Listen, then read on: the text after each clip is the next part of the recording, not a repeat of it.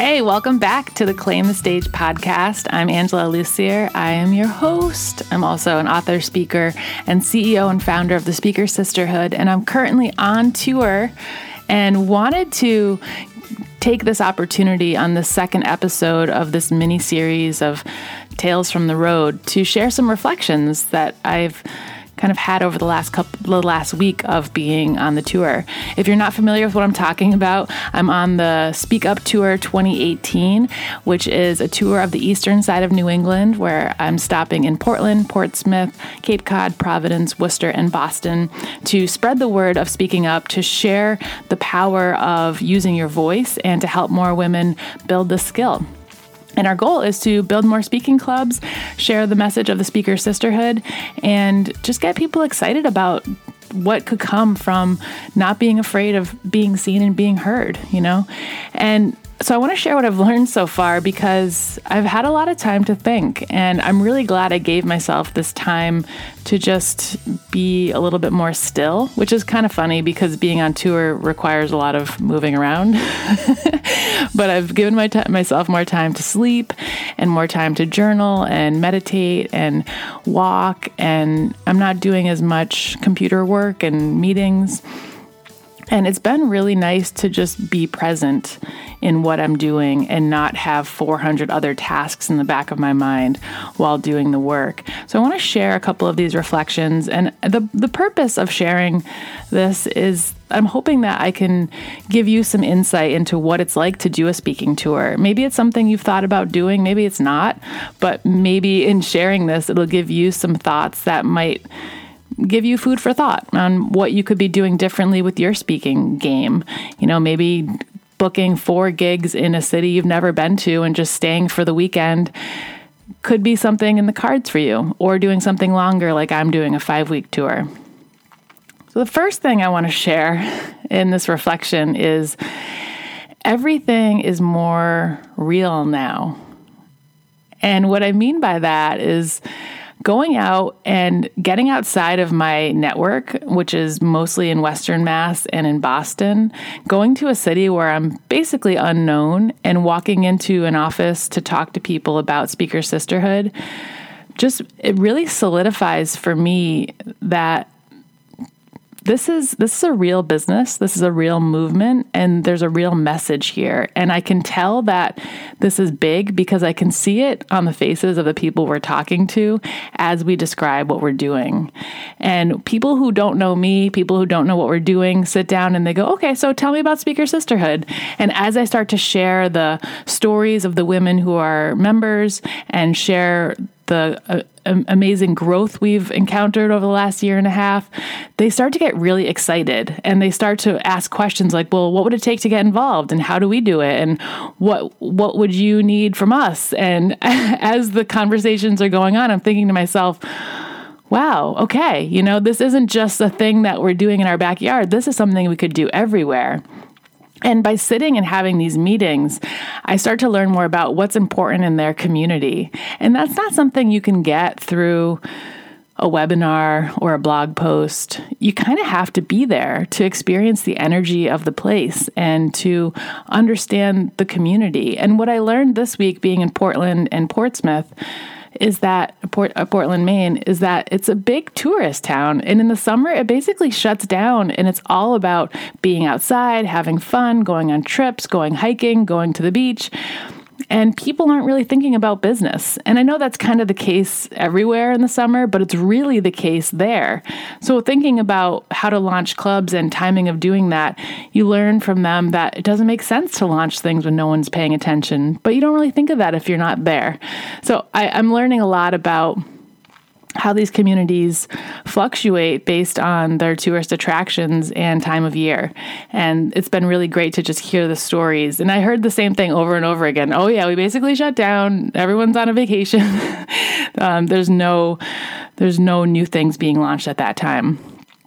So that's the first revelation or reflection I have from the tour over the first week is being in a community and sharing things with people for the first time and seeing their response helps me to see, wow, this is a this is a big thing and this is real and there's a lot of momentum behind it, but we have to keep going if we want to keep building.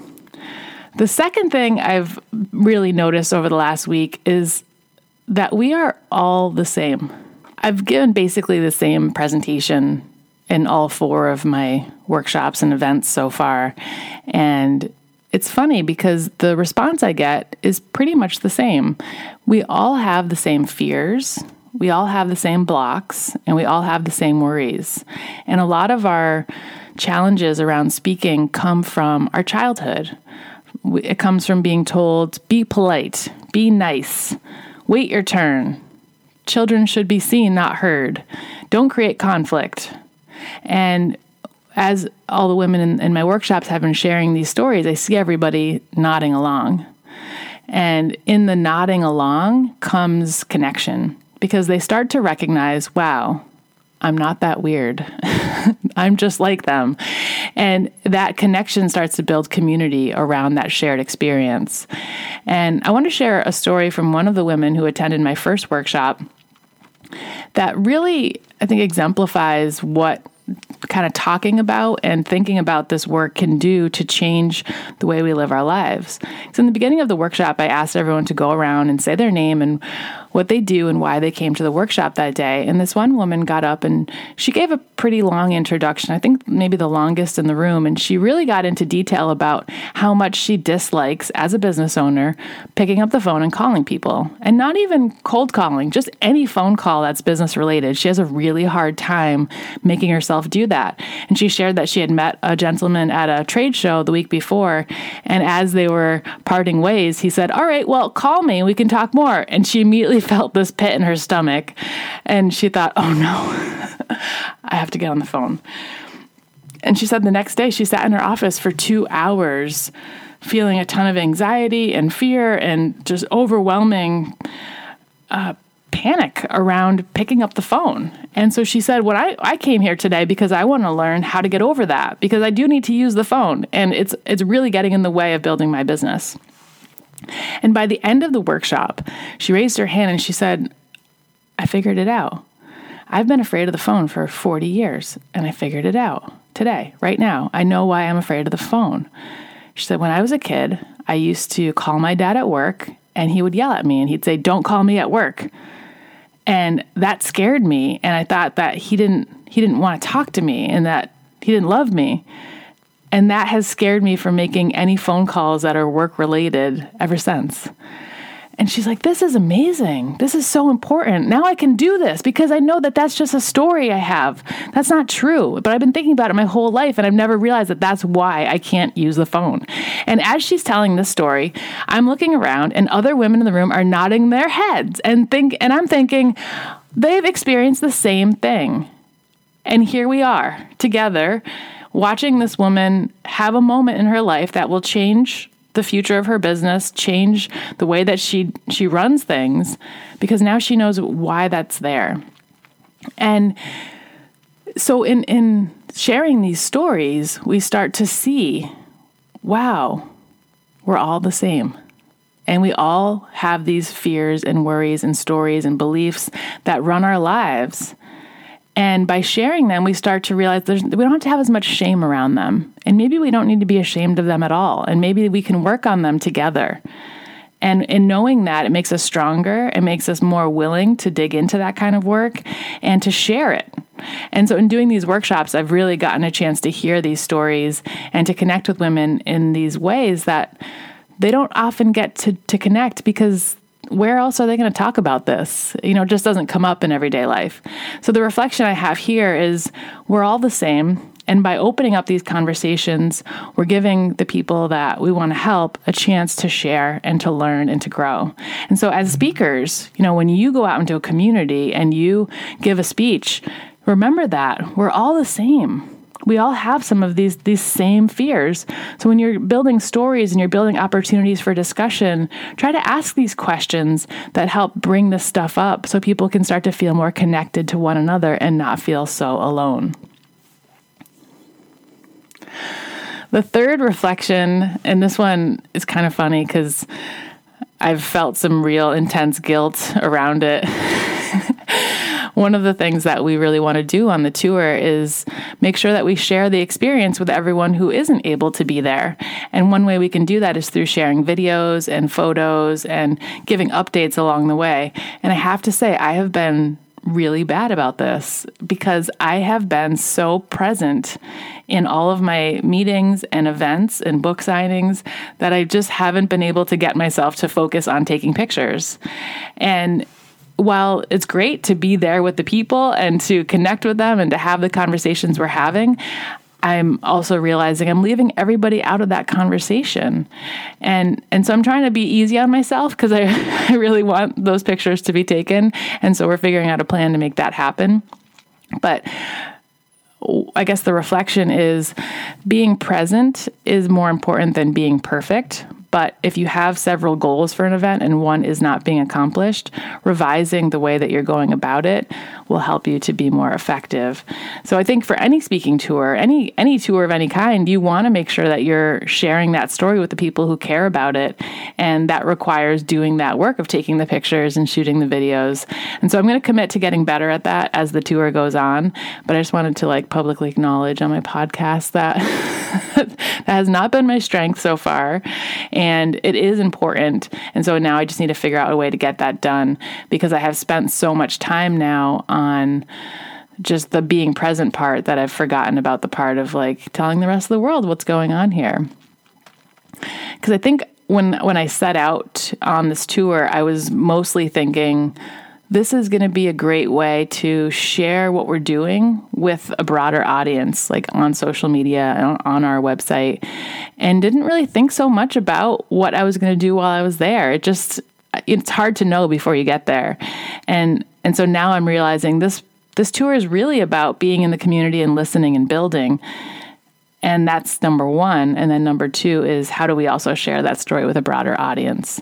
So for you, if you're going to be going on a tour, you want to be thinking about how you can incorporate those two things together because it's a lot harder than I thought.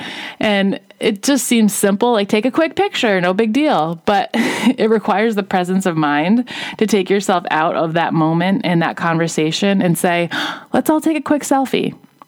So for you, I want to I want to save you from the guilt or the frustration of not having any pictures and creating a plan up front. Uh, the next thing I learned is that the tour is a continual study and it's unfolding every day.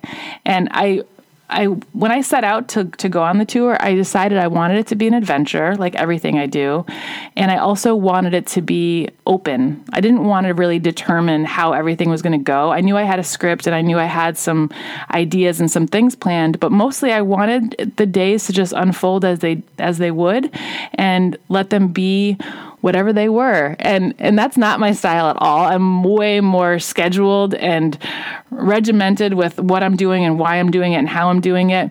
So it's been really hard to just roll along and a lot of the mornings I've been waking up later and I've just been sitting in bed and drinking tea, which is totally not my style at all. But I'm starting to see that this downtime has been so helpful to think back on what happened the day before and, and those conversations I had. What did they mean to me? And what could we be doing differently to help more women. And that reflection time is so critical when you're doing this fast paced kind of work or this tour where you're doing an event almost every day. And having all these big meetings because the reflection is where the learning takes place. And that's where you get to implement things differently. And you're not in this autopilot mode, but you're actually thinking about what you heard and what it means. And as speakers, we have to be listening all the time to what our audience is telling us and why why they need it and why it's important and how we can then pivot or or kind of alter what we're doing to match what they need. And so this tour being a continual study is something that emerged as the days went on. And I'm really thankful that I didn't totally jam pack my schedule to give myself the space and time to do that. And this is important, even if you're not on tour, to give yourself that time to do it. And I know that when I'm at home, I have a really hard time just sitting and reflecting because I think, oh, well, I should probably be washing the dishes and I need to do the laundry. And when was the last time I cleaned the litter box? And, you know, it goes into that mode. So being away from home has been really helpful. And you don't necessarily have to be on a tour to do this, but to maybe give yourself some time in a, in a coffee shop or something could be really effective to you know, just kind of take a pause and make sure what you're doing is hitting the mark. And one of the things I share all the time, and I, you've probably heard if you've listened to this podcast before or if you've attended a workshop, is a line that was told to me at the most pivotal moment, one of the most pivotal moments of my life, was when I was first attending Toastmasters and I was sitting in the club and I was watching people give speeches, but I wasn't speaking because I was still convinced that I wasn't ready and hoped in my mind that one day I would just wake up and magically be ready to give a speech.